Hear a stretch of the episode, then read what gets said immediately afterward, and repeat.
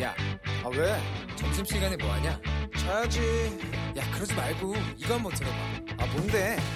지금 당장 라디오를 켜봐 나른한 오후 깨울 시사 토크쇼 모두가 즐길 수 있고 함께하는 시간 유쾌하고도 신나는 시사 토크쇼 오태훈의 시사본부.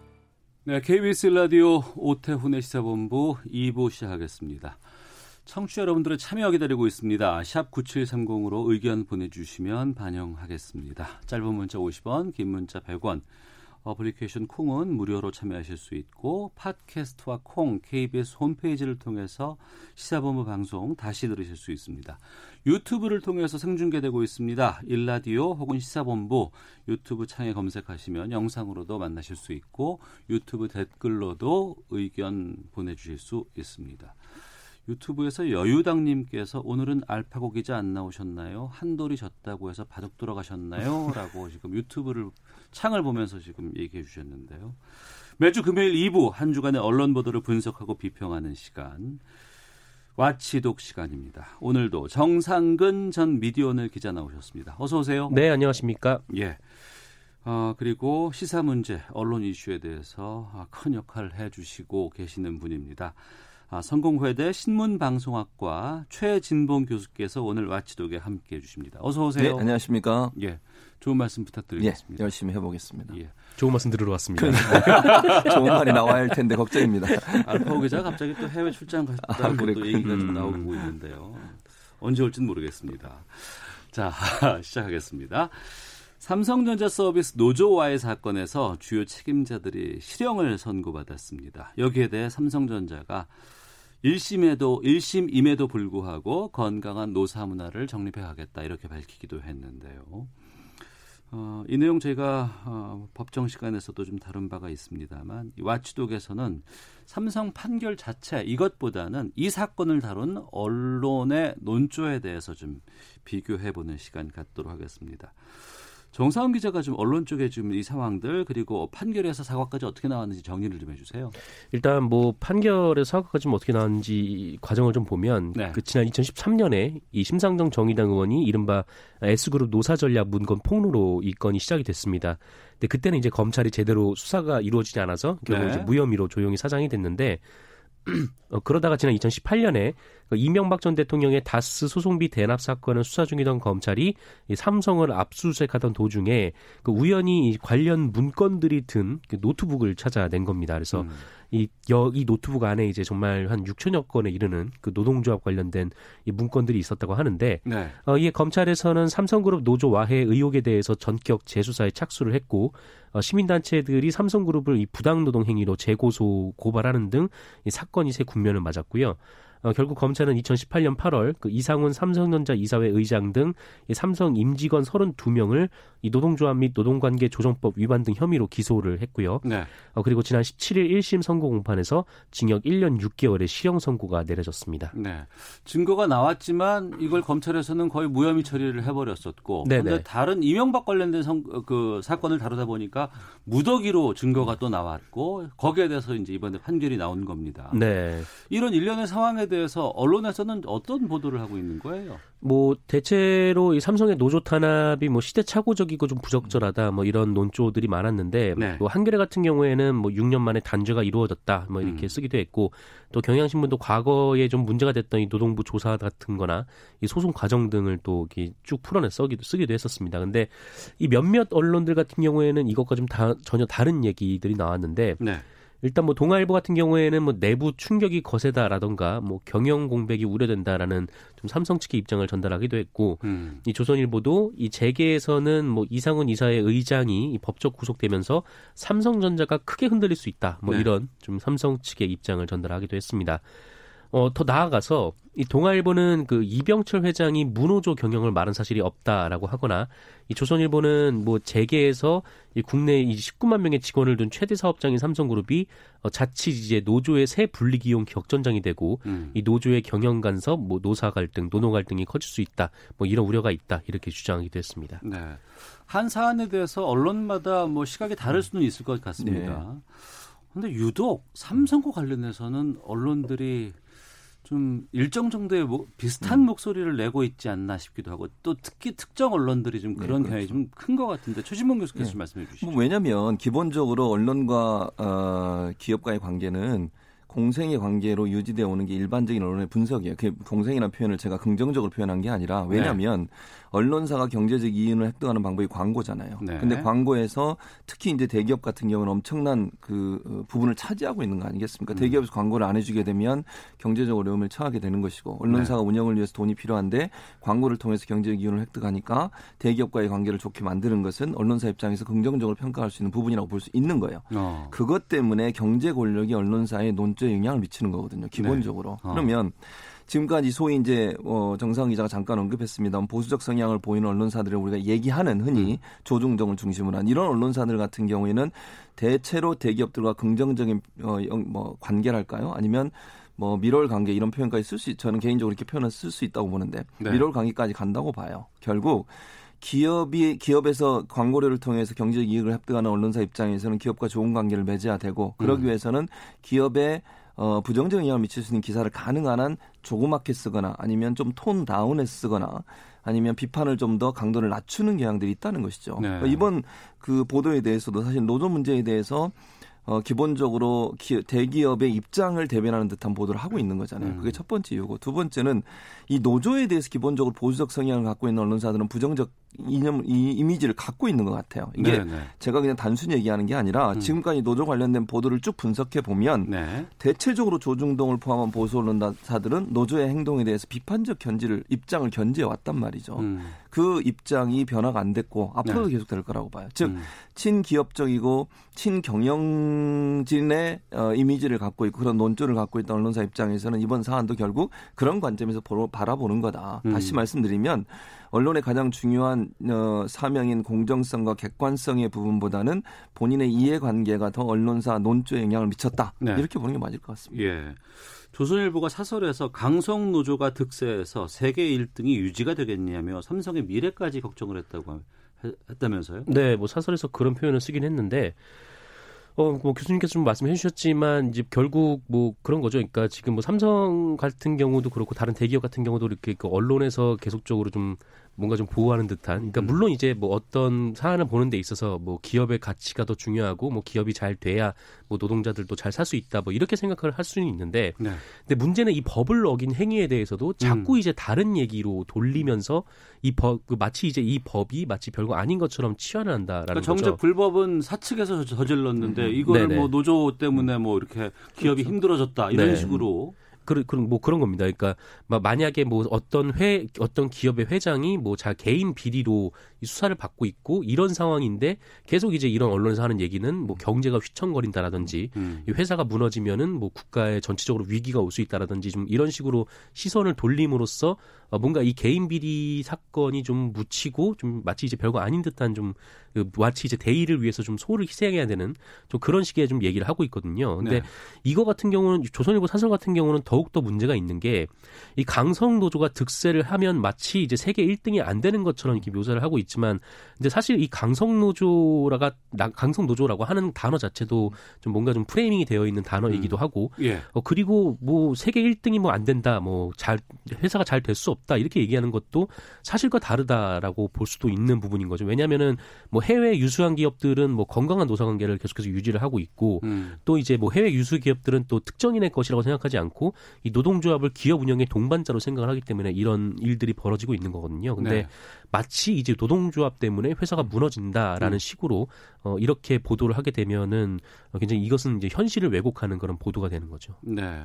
특히 공정 언론의 경우에는 이 광고에 영향을 받는다는 것 자체가 공정 언론임을 포기하는 것이 아닌가 그렇죠. 생각이 네, 들기도. 하거든요.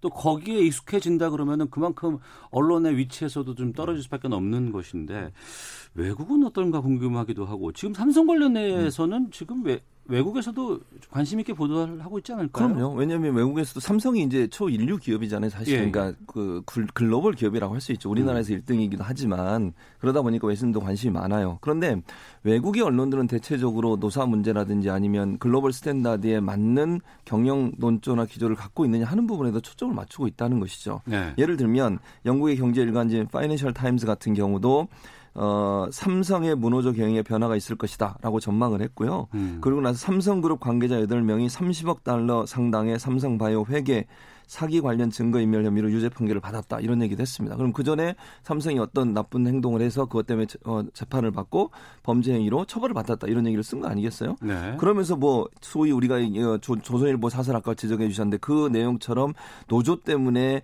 어이 초일류 기업이 안 된다 이런 얘기는 쓰질 않았어요. 아예 음. 그냥 사실 그대로 팩트를 전달했다고 볼 수 있을 것 같고요.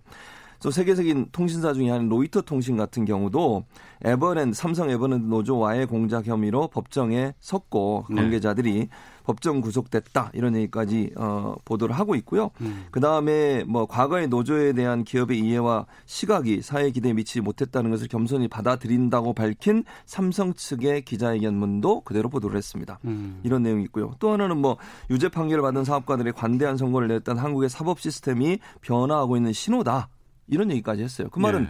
현 지금까지 잘못된 그 법원의 판결의 문제 또 삼성이 문호조 경영이라고 하는 아주 그 편협되고 편향된 시각을 가지고 경영을 했다는 부분에 대한 문제 지적 이런 음. 부분들이 지적이 되고 있고 월스트리트 저널 같은 경우도 지구촌 최대 스마트폰과 메모리칩 제조사인 삼성이 불법 문제로 최근 몇 년간 애를 먹고 있다라는 점을 부각해서 보도했습니다. 결국 네.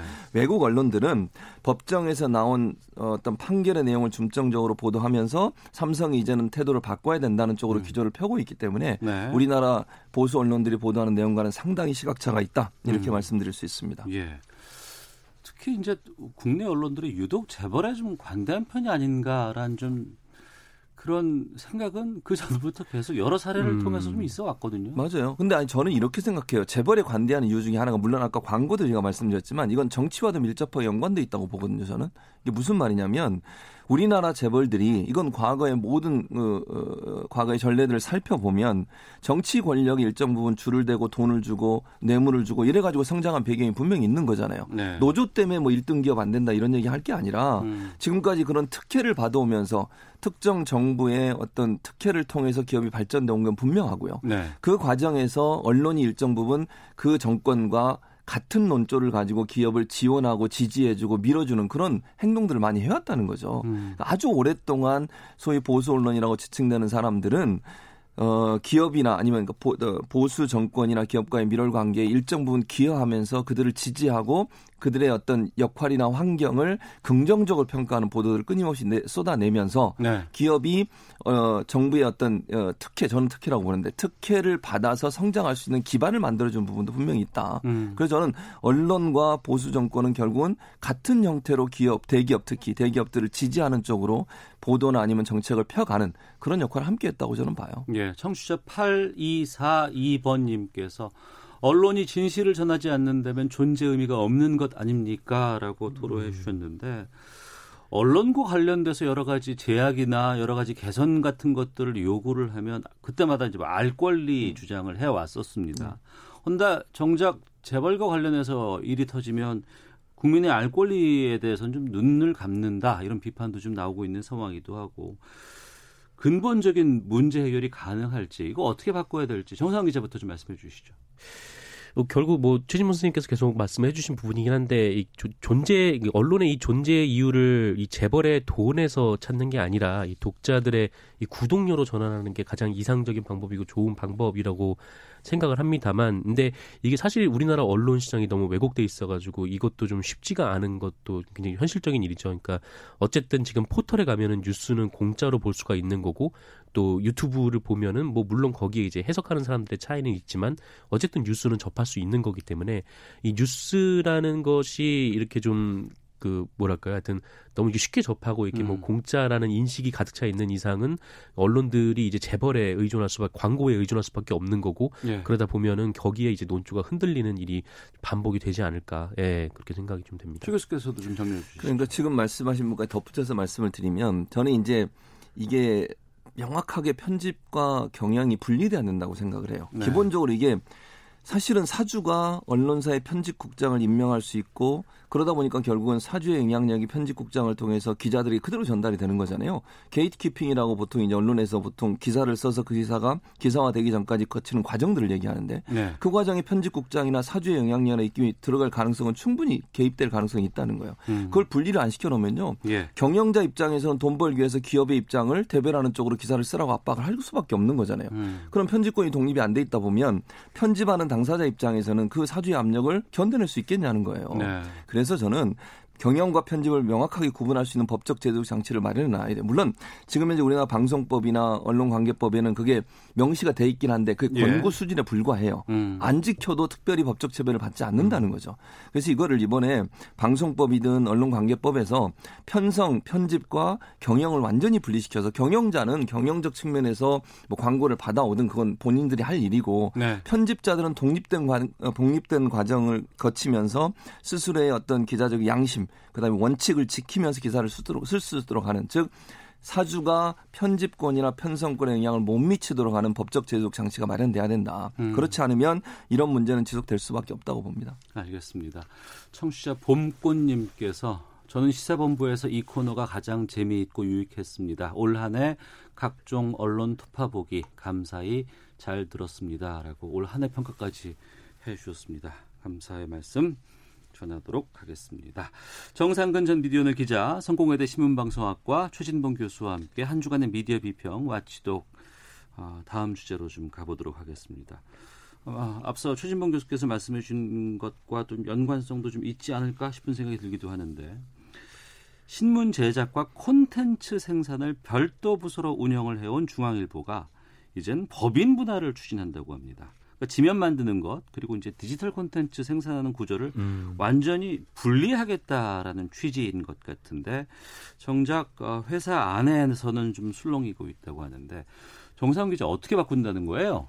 일단 이것은 이 홍정도 현 이제 중앙미디어그룹 회장이 이 바꾸겠다라고 선언을 한 거니까 네. 그렇게 가겠죠. 근데 음. 이게 어떻게 바꾸겠다는 거냐면 어 그러니까 중앙일보를 이제 두 가지로 나눈 겁니다. 그러니까 중앙일보 A 그리고 중앙일보 M 이런 회사로 나눠서 이 중앙일보 A는 신문만 만드는 거예요. 네. 신문만 만들고 이 중앙일보 M은 그밖에 이제 온라인 매, 온라인으로 이제 기사를 쓰는 것 그리고 음. 온라인에서 뭐 다양한 컨텐츠를 만드는 것 어, 이렇게 하겠다라는 겁니다. 그러니까 이 두 매체의 그 대표 뭐 편집은 같은데 근데 각각 이제 별도의 수장을 두고 아예 다른 회사로 운영을 하겠다라는 네. 것이죠. 근데 아까 말씀하신 것처럼 이미 중앙일보는 그렇게 하고 있는데 어. 근데 다만 한 회사에서 그렇게 하다 보니까 뭐 부서를 나눠서 하긴 네. 할 수는 있겠죠. 예. 원래 다른 부서였는데 그 한 회사 안에 있다 보니까 편집국장이 때에 따라서는 디지털에서 일하는 분에게 어. 어, 지명 기사도 하나 써라고 하든가 이렇게 얘기가 될수 아, 있었다. 개입이나 간섭이 좀 있었다. 네라는 겁니다. 근데 그거를 아예 그냥 분리를 해서 이 신문을 만드는 쪽은 이 디지털에 만드는 쪽에 개입을 하지 못하게 음. 그러니까 책임자를 따로 네. 두겠다라는 그런 구상입니다. 어. 이런 구상에 대해서는 음. 최 교수께서는 어떻게 평가하세요? 기본적으로는 현재 언론 환경이 바뀌고 있잖아요. 예. 그러니까 모바일 중심이나 인터넷 중심으로 언론 환경이 바뀌고 있으니까 불가피한 면이 없지 않아 있어요. 음. 예컨대 신문 제작하는 그러니까 종이 신문을 제작하는 부서와 컨텐츠를 제작하는 부서를 나누겠다는 것인데 이게 이제 법인으로 독립되다 보면 이제 뭐 소속이 달라지는 거잖아요. 결국은 그렇죠. 예. 그렇게 두 되면 회사가 되는 거니까. 그렇죠. 두 회사가 되는 거죠. 그러면 서로 회사 간의 어떤 그 지금 이제 거기서 일하는 기자들이나 아니면 종사자들 같은 경우에는 예. 음. 이다 모바일로 가려고 해요. 음. 신문 쪽으로는 안 가려고 하죠. 신문이 지금 사양 산업으로 접어들다고 예, 보고 예. 있기 때문에 어. 그리고 신문 산업 이제 신문 제작국 쪽은 편집만 하는 거고요. 기자들 모바일 쪽에서 취재하거나 논설위원이 글을 쓴 거를 선별해서 신문에 실겠다는 거거든요. 네. 그렇게 되면 편집 기능만 하게 돼 있는 거예요. 지금 현재로 보면 취재 어. 기능은 거의 없어지는 거거든요. 예, 예. 왜냐하면 이 모바일 컨텐츠 산업에서 만들어 놓은 기사들을 그대로 갖다가 편집해서 신문을 만들기만 하는 거예요. 아, 그럼 취재 쪽은 모바일 쪽으로 갈 수 있겠군요. 거의 다 그러면. 가는 거죠, 어, 그쪽으로. 예, 예. 그러다 보니까 이제 나이 드신 분들이 이쪽으로 많이 가는 경향이 있나 봐요. 어. 그리고 가려고 하는 사람도 거의 극소수에 불과하고 이러다 보니까 이제 종사자 입장에서는 본인들의 의사를 전혀 반영되지 않은 상태에서 이렇게 되니 음. 혹시나 본인들이 불 이익을 당하거나 네. 또는 임금청이나 이런 데서도 불이익을 당하거나 또는 음. 취재 현장에 가지 못하는 어려움이 있지 않을까 이런 불만들이 지금 쏟아져 나오고 있는 상황인 거예요. 네. 내부의 불만도 충분히 이해는 가고 네. 어떻게 전망하세요? 그러니까 뭐 말씀하신 대로 이게 만약에 법인 분할이 되면은 여기서부터 이제 좀 고민이 깊어지는 거죠. 뭐냐면은 새롭게 회사가 하나가 더 생기는데 음. 그러면 중앙일보 A가 모 회사냐, 중앙일보 M이 모 회사냐 여기부터 시작하면은 그럼 이제 따로 떨어져 나오는 거. 그러니까 중앙일보 A든 중앙일보 M이든 따로 떨어져 나오니까 이 회사는 이 회사의 별도의 임금 체계가 설립이 되는 거 아니냐라는 네. 게 이제 중앙일보 기자들의 걱정인 거죠. 어. 또 게다가 지금 아까 말씀하셨지만 그 지금 중앙일보 A라는 조직에 들어가는 게 이제 논설실 같은 좀 이제 나이 든 분들이 이제 신문 제작만 그러니까 있는 기사를 바탕으로 신문 제작만 하겠다는 건데 뭐 그러다 보니까 점 이게 결국에는 이 중앙일보 A라는 그러니까 신문만 전담하는 이 회사가 어, 결국 이제 사라질 회사가 되는 거 아니냐. 음. 그러니까 장기적으로 이제 중앙일보는 그 미디어 컨텐츠만 디지털 컨텐츠만 남는 좀 그런 이제 회사가 되는 거 아니냐라는 우려가 이제 한편으로 있는 거죠. 그래서 뭐 많은 이 중앙일보 구성원들이 A로 가는 거를 좀 꺼려하고 있고 네. 네. 뭐 뭐 그러고 있는 상황입니다. 회사가 나뉜다는 것은 뭐 여러 가지 측면도 있을 수는 있겠지만 그 내부에서는 좀 구조조정의 어떤 또 하나의 좀 이렇게 측면이 반영될 수도 있지 않을까라는 우려가 섞인 걱정도 좀 하고 있는 것 같고 그렇죠. 중앙일보도 노조 있지 않나요? 노조 있죠. 이 노조에서 별, 별도로 이제 입장을 좀 밝힌 바가 있는데 어, 어쨌든 지금 뭐 어떻게 이 회사가 뭐 정확하게 운영을 어떻게 할 건지 그게 구상이 완벽하게 나온 상태는 게 아니기 때문에 음. 좀뭐 어쨌든 지금 좀 우려가 된다라는 수준의 입장 발표가 있었지 뭐뭐 여기서 뭐 어떻게 뭐 집단 대응을 하겠다 뭐 그런 식의 발표는 아직은 없었던 것 같아요. 근데 이 고민은 중앙일보만의 고민은 아닐 것 같습니다. 그렇습니다. 근데 이제 저는 조금 이제 그 일반적으로 노조나 아니면 임금 체계 이걸 넘어서서 이런 고민이 들어요. 무슨 말이냐면 모바일 컨텐츠 쪽에서 기사를 생산해 내잖아요. 예. 근데 편집하는 과정에 이 부분이 일정 부분 삭제될 수도 있고 편집할 때 바뀔 수 있는 거잖아요. 어. 네네. 또 헤드라인을 본인들이 원하는 방향으로 바꾸거나 아니면 배치를 어디 하냐 이것도 중요하지 않겠습니까? 네. 그러니까 컨텐츠 생산을 해놨는데 실제적으로 신문에서 어느 지면에 어느 정도 크기로 편성해서 편집해서 기사를 쓸 거냐 하는 부분은 신문 제작부에서 담당을 하니까 갈등이 생길 수도 있다고 저는 봐요. 네. 그러니까 기사를 처음에 기획해서 기사를 작성했던 모바일 컨텐츠 쪽에서 작성한 기사가 신문에 오면서 내용이 바뀔 수도 있고 뉘앙스가 바뀔 수도 있고 제목도 바뀔 수 있는 위험성도 충분히 존재하고 있다는 것이죠. 그러면 두 언론사가 어쨌든 한 사주 밑에서 법인은 다르지만 음. 서로가 다른 입장의 어, 기사를 쓰거나 아니면 원래 취재된 내용과 다른 뉘앙스의 기사가 나갈 가능성도 충분히 예견해 볼 수 있어서 이 문제를 어떻게 조율할 거냐 하는 문제도 논란이 되고 네. 법인이 경쟁을 하다 보면 이, 부분이, 이 부분이 조율이 안 될 수도 있어요. 음. 그러면은 전체적으로 편집이나 또는 그 어, 구성 과정에서 일정 부분 원래 취지와 다르게 보도될 위험성도 있어서 이 부분도 깊이 고민하지 않으면 네. 문제가 될 가능성이 있다고 보여져요. 어, 이런 고민들은 전반적으로 오랫동안 언론 지형에서 유지됐던 어떤 신문이라는 이런 네. 포맷이 점점 지금 힘을 어, 얻지 못하고 있고 힘을 잃어가고 있는 상황이고 디지털 컨텐츠를 통한 뉴스의 생산 또 뉴스를 소비하는 수요자들이 상당히 좀 늘고 있다는 것인데 문제는 그건 어떻게 보면 그 플랫폼의 개념이고요. 기자가 취재하는 이 원래 컨텐츠가 중요한 건데 여기에 대한 고민들을 좀 최근 들어서 좀 덜하지 않느냐. 지난주에도 우리가 걱정했던 것이 바로 그거 아니겠어요? 그러니까 기자 직종을 지망하는 지망생들이 줄고 있다는 것도 좀 여기에 연관이 되는 것 같기도 하고요. 네, 그렇죠. 그러니까 뭐 지, 기자 지망생도 좀 줄어들고 있기는 하지만 어쨌든 이 컨텐츠에 대한 고민들이 뭐 아예 없진 않아요. 그러니까 지상파 방송들 같은 경우에는 뭐 출입처 제도를 좀 어떻게 좀 수정을 해보자라는 그런 좀 고민들도 있는 건데, 근데 어쨌든 지금은 이제 이 플랫폼이란 거에서 이 신문이란 자체가 의미가 없어지는 과정이니까 음. 이번 중앙일보권에서는 좀 그거를 좀 중심으로 좀 보여지게 되는 거고, 근데 이게 옛날을 좀 생각해 보면은 아침에 딱 일어나서 신문을 딱 받아본 다음에 네. 그 신문사가 설정한 그 가장 중요한 기사를 이면으로 쭉 보고 나서 그다음에 여러 가지 사건 사고들을 쭉 보고 그다음에 마지막에 이제 논설로 된 그 회사 그, 그 신문사의 이제 입장을 딱 접한 뒤에 이 하루의 생각을 좀 정리할 수 있는 음. 그러다 보니까 그 신문의 논조나 그 신문의 발행 부수 이런 것들이 굉장히 중요해지는 시대였다면은 오늘날의 시대는 이제 그런 시대가 벗어난 거죠. 그러니까 예. 개별 컨텐츠 건건이를 두고 지금 뭐 언론들에서 언론들이 이제 기사를 내고 있고 독자들은 그 컨텐츠를 평가를 하고 있는데 문제는 아직까지 이 신문을 만들던 습관이 그대로 남아 있어서 음. 이 하나의 컨텐츠를 만드는 데 있어서 그냥 너무 그 파편적인 그 왜냐하면 이게 신문으로 모아 보면 한 번에 이해가 될 수 있는 것들이 이 파편화돼 있다 보니까 더 이해를 하지 못하게 되고 또 이제 기자들이 비판을 받게 되고 좀 그런 측면들이 있는 것 같아요. 네. 회사를 나눈다는 측면으로 접근을 했습니다만 이게 언론의 미래와도 좀 연관이 되는 것 그럼요. 같아요. 끝으로 어떻게 맞습니다. 전망하실지. 저는 이제 이게 막 정상 기자도 얘기했지만 가장 큰 문제가 뭐냐면 지금 현재 기자들 막 아, 지원 안 한다고 말씀하셨잖아요. 이유가 뭐겠습니까? 기자가 돼서 정말 사회의 어떤 그 권력기관에 대한 감시와 견제 역할도 하고 사회가 바른 길로 가도록 역할하겠다는 사명감을 갖고 기자를 해야 되는데 음. 기자로 들어와서 하는 일이 결국은 뭐 어뷰징을 시킨다든지 아니면 네. 짤막짤막하게 짧은 시간 안에 빨리빨리 기사 올리는 것만 배워갖고 간다면 기자가 누가 하고 싶겠습니까 사실. 음. 근데 모바일 컨텐츠 중심으로 기사가 제, 어, 언론사가 재편이 되게 되면 그런 언론들이나 그런 기사들이 점점점 많아질 것 같아요. 네. 정말 깊이 있게 분석하는 탐사 보도 이건 시간도 많이 들고 음. 인력도 많이 들고 돈도 많이 들어요. 음. 그걸 하 겠냐는 거예요. 예. 짧은 시간 안에 클릭만 유도하는 이런 그 소위 그 기사 장사를 하는 이런 문화가 바뀌지 않는 이상 언론사에 대한 신뢰는 점점점 무너질 것이고 또 속보로 경쟁하다 보면 오버가 나올 가능성이 높아지거든요. 그러면 기존에 갖고 있던 우리 언론들이 갖고 있던 신뢰감은 점점점 떨어질 수밖에 없다. 음. 이 부분이 개선되지 않는다고 하면 네. 이렇게 모바일로 바꾼다 한들 그건 돈벌이 수단으로만 전락하는 문제점이 발생하기 때문에 근본적으로 저널리즘의 원칙을 지킬 수 있는 방향으로 조직을 개편하는 것을 고민해봐야 될 시기다 이런 생각이 듭니다. 알겠습니다. 그게 안 됐기 때문에 오히려 더 어, 진실 보도를 찾고자 하는 어, 뉴스 수용자들의 어, 시각이 더욱 더 중요하지 않을까 그렇습니다. 생각이 됩니다. 주간 미디어 비평 와치도 정상근 전 미디어널 기자 그리고 오늘 특별히 성공회대 신문방송학과 최진봉 교수와 함께했습니다. 두 분 오늘 말씀 고맙습니다. 고맙습니다. 헤드라인 뉴스입니다. 선거법 개정 합의가 난항을 겪는 가운데 공수처법과 검경 수사권 조정안은 4 플러스 1 협의체 내에서 상당 부분 이견을 좁힌 것으로 전해졌습니다. 공수처 기소심의위원회는 설치하지 않는 쪽으로 가닥을 잡았습니다. 이른바 하명 수사와 선거 개입 의혹을 수사하는 검찰이 지방선거 준비 과정에서 송철호 울산시장에 대한 청와대의 지원 여부를 확인하기 위해 기획재정부와 KDI를 압수수색하고 있습니다. 더불어민주당이 김기현 전 울산시장 측근 비리 사건과 고래고기 사건 등 이른바 울산 사건에 대해 검찰의 공정한 수사가 이루어지지 않았다고 판단할 경우 특검을 추진하기로 했습니다.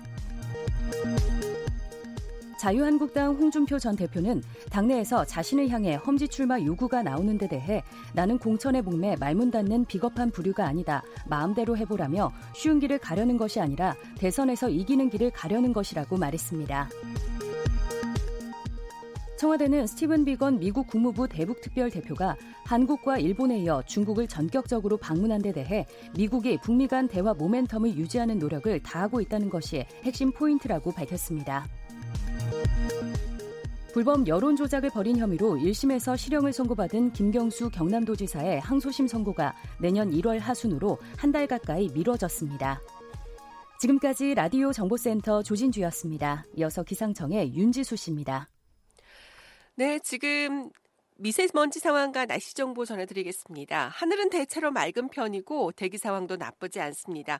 초미세먼지의 경우 서울은 1세제곱미터당 18 마이크로그램, 미세먼지는 29 마이크로그램으로 대부분 지역에서 보통이나 좋은 단계를 보이고 있습니다. 대기 확산이 원활하기 때문입니다.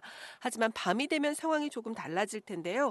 대기 확산이 조금 좀 더디어지면서 남부 지방을 중심으로 농도가 다소 높아질 것으로 보이고 이런 상황에 내일은 중국 쪽에서 미세먼지 미세먼지가 유입돼 우리나라 상층을 지나갈 것으로 예상되기 때문에 내일은 충청북도, 광주, 전라북도, 부산과 대구 지역은 나쁜 단계, 나머지 지역만 보통 단계를 예상하고 있습니다. 참고하시기 바랍니다. 오늘 비교적 맑은 날씨를 보이고 있는데 가끔 구름이 많이 지나갈 때가 있겠고요. 토요일인 내일도 비슷합니다. 그리고 내일은 낮은 구름대가 유입되겠습니다. 이 영향을 받아서 오후 시간 서울과 경기도, 강원 영서 지역은 빗방울이 떨어지거나 눈이 날리는 곳이 있겠습니다. 일요일에는 제주도 지방에 아침부터 낮 사이에 비 예보가 있고요. 또 북서쪽에서 기압골이 다가오게 되면 일요일 밤 늦게 경기도 북부 지역과 강원 영서 북부 지역에 눈이나 비가 내리기 시작해 월요일에 강원 영동 지방을 제외한 중부 지방으로 확대될 전망입니다. 기온은 차츰 오르겠습니다. 오늘은 좀 쌀쌀함이 이어질 것으로 보이는데요. 서울의 경우 낮 최고 영상 2도가 예상되고 전국은 1도에서 10도의 분포가 되겠습니다. 하지만 내일은 기온이 다소 올라 서울은 5도, 부산과 제주는 11도 안팎까지 오르겠습니다. 지금 서울 기온은 영상 1.2도입니다. 지금까지 미세먼지와 날씨 정보였습니다. 다음은 이 시각 교통 상황 알아보겠습니다. KBS 교통정보센터의 김한나 씨입니다. 네, 점심 식사 후 졸음 운전을 조심하셔야겠습니다. 중부고속도로 남이 방향으로 진천터널 부근 1차로에서 승용차 사고를 처리하고 있는데요. 이 여파를 받아서 증평나들목부터 2km 지나기 어렵고 반대 하남 쪽으로는 산곡분기점 부근에서 진행되는 작업 때문에 경기 광주나들목에서 산곡분기점 5km 구간에서 더딘 흐름 보이고 있습니다. 중부 내륙고속도로는 창원 쪽으로 충주 휴게소 부근에서 작업을 하고 있어서 북충주 나들목 5km 속도 떨어지고 있고요. 논산 천안 고속도로 논산 쪽은 차량 터널 1차로에서 사고가 발생했는데요. 터널 입구부터 쭉 밀리고 있습니다. 반대 천안 쪽도 사고 소식인데요. 정안 나들목에서 사고가 발생했습니다. 두 개 차로 중에 한 개 차로를 막고 있어서 일대로 밀리고 있으니까요. 주의해서 지나시기 바랍니다. KBS 교통정보센터에서 김한나였습니다. 오태훈의 시사본부는 여러분의 소중한 의견을 기다립니다.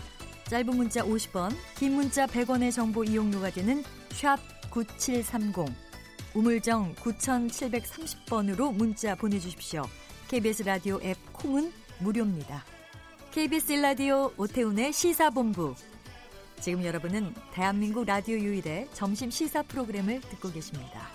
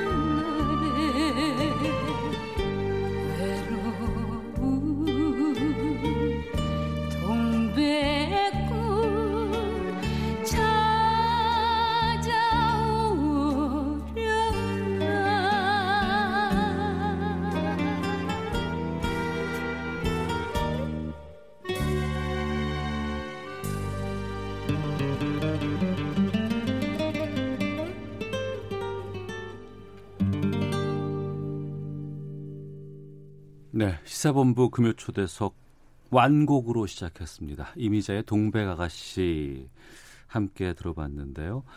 저희 초대석은 다양한 분야에서 활동하는 최고의 분들을 직접 모시는 시간입니다. 근데 저희 시사본부가 오늘은 가수 이미자 씨의 초대를 받아서 직접 아, 이미자 씨의 연습실을 초대를 받고 다녀왔습니다. 불후의 명곡 녹화를 위한 연습이 한창인 현장을 시사본부 조혜은 프로듀서가 다녀왔는데요.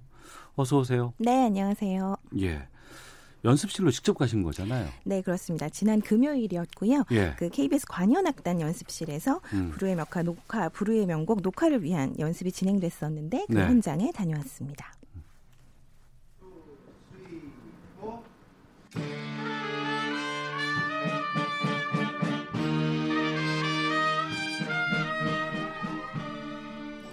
네, 지금 들리는 이 소리가 바로 네. 제가 당시 연습 현장에서 직접 담아온 것인데요. 음. 그 60여 명의 KBS 관현악단과 함께 이루어진 굉장히 큰 규모의 연습이었습니다.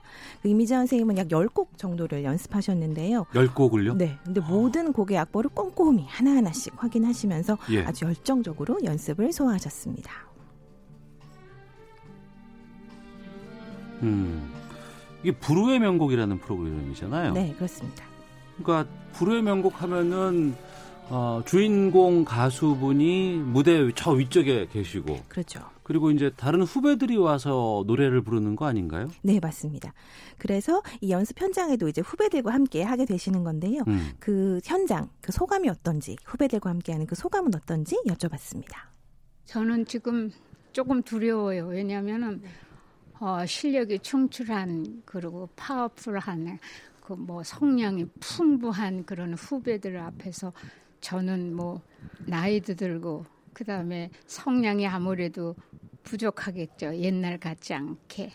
그러나 그것보다도 어, 정신력으로 어, 최선을 다하는 모습을 보여드리는 것이 저의 목적이에요. 네, 최선을 다하는 것 목적이라고 말씀해 주셨는데 어떤 후배 가수들이 함께했을까 궁금하거든요. 네, 이 현장에는 이수영, 그리고 장혜진, 소냐, 유리상자 이세준, 뮤지컬 배우 민우혁 씨 등의 후배 가수들도 연습에 함께 했는데요. 네. 그 중에서 이제 뮤지컬 배우 민우혁 씨에게 불후의 명곡 송영 특집 이미자 편에 함께하게 된 소감을 물어봤습니다.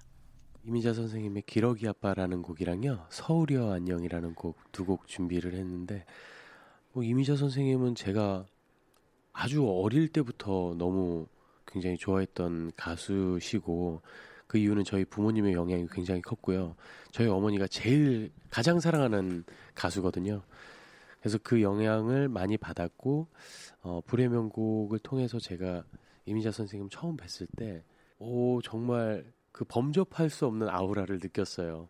정말 대단하신 분이잖아요.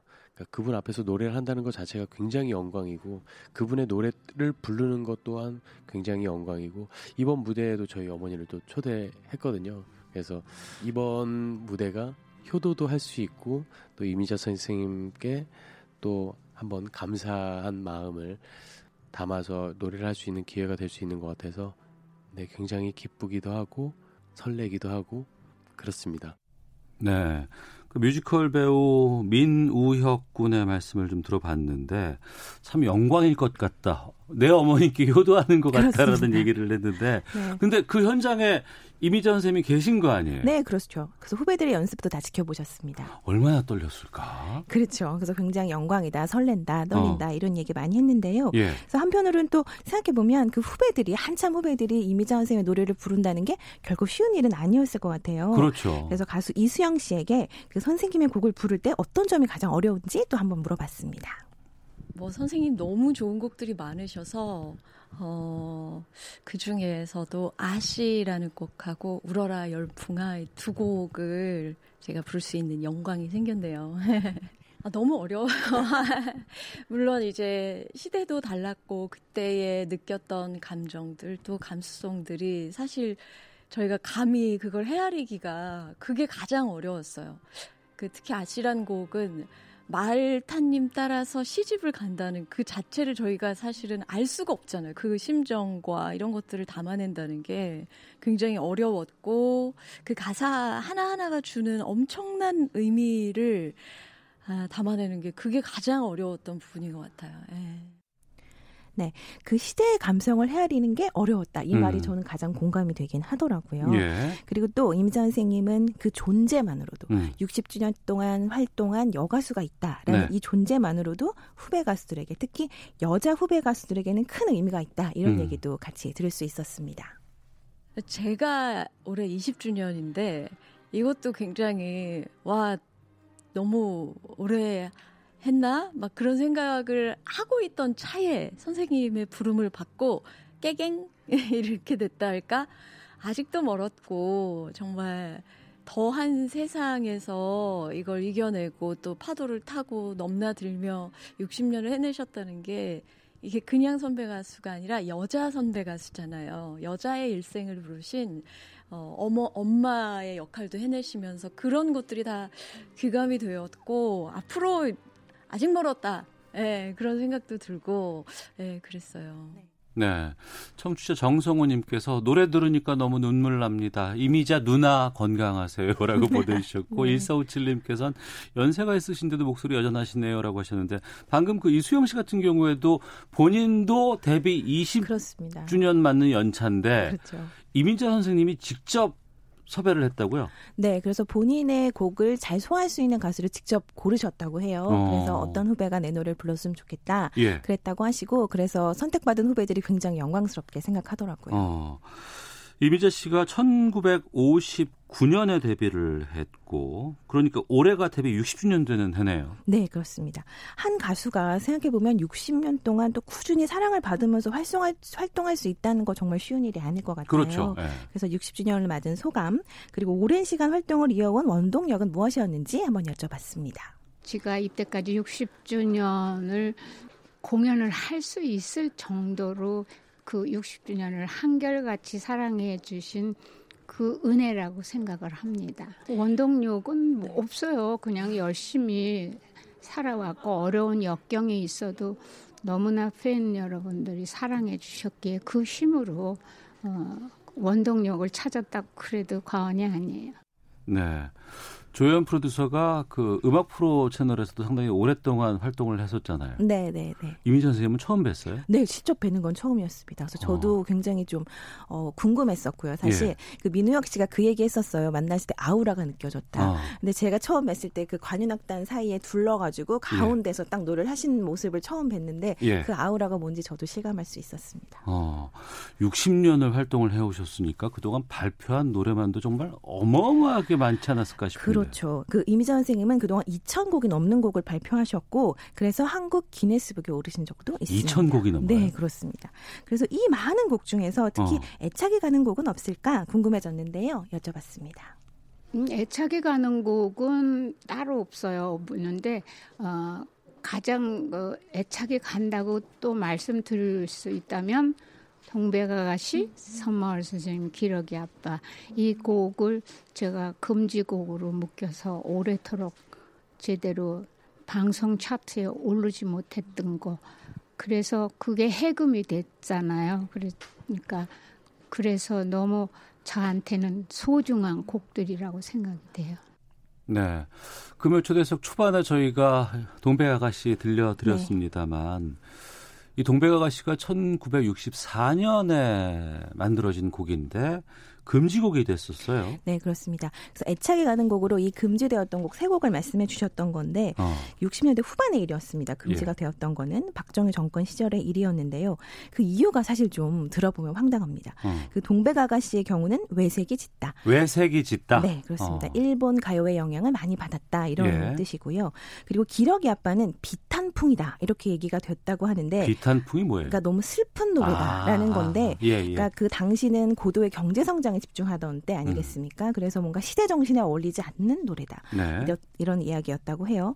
그리고 선마을 선생님은 표절이었다고 하는데 음. 그 표절이란 얘기를 듣고 이제 이미자 선생님과 그 작곡가 분이 계실 거 아니겠어요? 네네. 그 표절 대상으로 지목된 곡을 확인해 보셨다고 해요. 음. 근데 그 노래는 일본 노래였는데 네. 확인을 해보니 오히려 그 일본 곡이 선마을 선생님보다 또 뒤에 나온 곡이었다는 그럼 겁니다. 그 곡이 손마을 선생님 표절한 거 아니에요? 어. 그렇죠. 표절이 될 수 없는 상황이잖아요.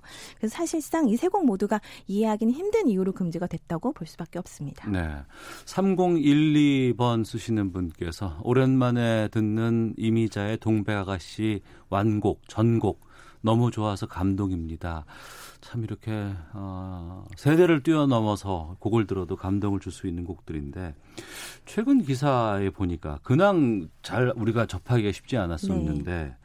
은퇴하신다는 기사가 났었거든요. 그러니까 올해로 그러면 마지막이신 거예요? 네, 그래서 저도 그 점이 가장 궁금했는데요. 그 예. 그, 관, 그 부분에 대해서 저와 선생님 나눈 대화 함께 들어보시죠. 올 5월쯤에 이제 은퇴를 하신다 이런 다큐멘터리 멘트가 있어가지고 많은 분들이 너무 깜짝 놀라고 너무 아쉬워하셨던 것 같은데 글쎄, 그거 아니죠? 그거 아니죠. 제가 아, 내 생각으로 아 이제는 내가 아, 노래의 한계점에 오지 않았는가 이런 생각을 조금 말씀드렸더니 그것이 와전돼 가지고 그냥 은퇴한다고 얘기가 나서 저도 많은 곤욕을 치렀어요. 네. 그러셨어요. 그러면 은퇴 시기를 따로 생각해 보신 적은 없으시죠? 지금도 사실 제가 연습하는 거 들어오는데 충분하실 것 같아요. 아니요, 성량이 뭐, 부족하다고 하시지만 음. 그 관록은 숨길 수가 없잖아요. 사, 어, 저는 이렇게 생각해요. 이렇게 물음 받을 때마다 은퇴라는 것은 그렇게 단을 내릴 것은 아니다. 어, 팬 여러분들이 나를 찾지 않을 때 그때가 은퇴가 아닌가 저는 그렇게 생각해요. 그렇다면 계속 하실 수 있을 것 같은데요. 글쎄요. 네. 은퇴 아니시랍니다. 맞죠? 네, 은퇴가 아니라고 정확하게 말씀해 주셨습니다. 어. 앞으로도 계속해서 왕성한 활동 좀 보여주셨으면 좋겠다 싶은데 네. 특히 요즘에는 이 후배 가수들도 트로트 전성 시대 그 상당히 지금 지금 화제가 되고 있잖아요. 맞습니다. 올 한해는 정말로 트로트가 많은 사랑을 받았죠. 네. 송가인 씨, 또 뭐 유산슬 이렇게 큰 화제를 모은 유산슬까지 네. 나오고 예 맞네요. 네, 예. 트로트 가수들이 참 많았습니다. 음. 그런데 임 선생님은 이런 현실은 정말 반갑다 그렇게 음. 말씀하시면서도 네. 트로트와 그리고 전통 가요는 구분이 되어야 한다 이런 말씀해주셨는데요. 음. 어떤 이야기인지 들어보겠습니다. 그건 참 좋은 현상이라고 보는데 아, 트롯이라는 거는 저는 저를 이미자를 트러스트의 여왕이다 뭐 이렇게 얘기하는 건 저는 원치 않아요. 음. 저는 제가 어, 가요가 100년 사라고 얘기할 수 있지만 1920년대 30년대에 그 불렀던 선배님들의 노래들이 참 우리의 어려웠던 시대를 참 대변해주고 위로해준 그런 곡들이거든요. 그래서 그 이번에 불후의 명곡에도 그 곡들이 얼마나 중요하다는 거를 그걸 후배들에게 알리고 싶고 시청자분들한테도 알리고 싶은 그런 뜻에서 어, 그분들의 노래를 제가 불러요.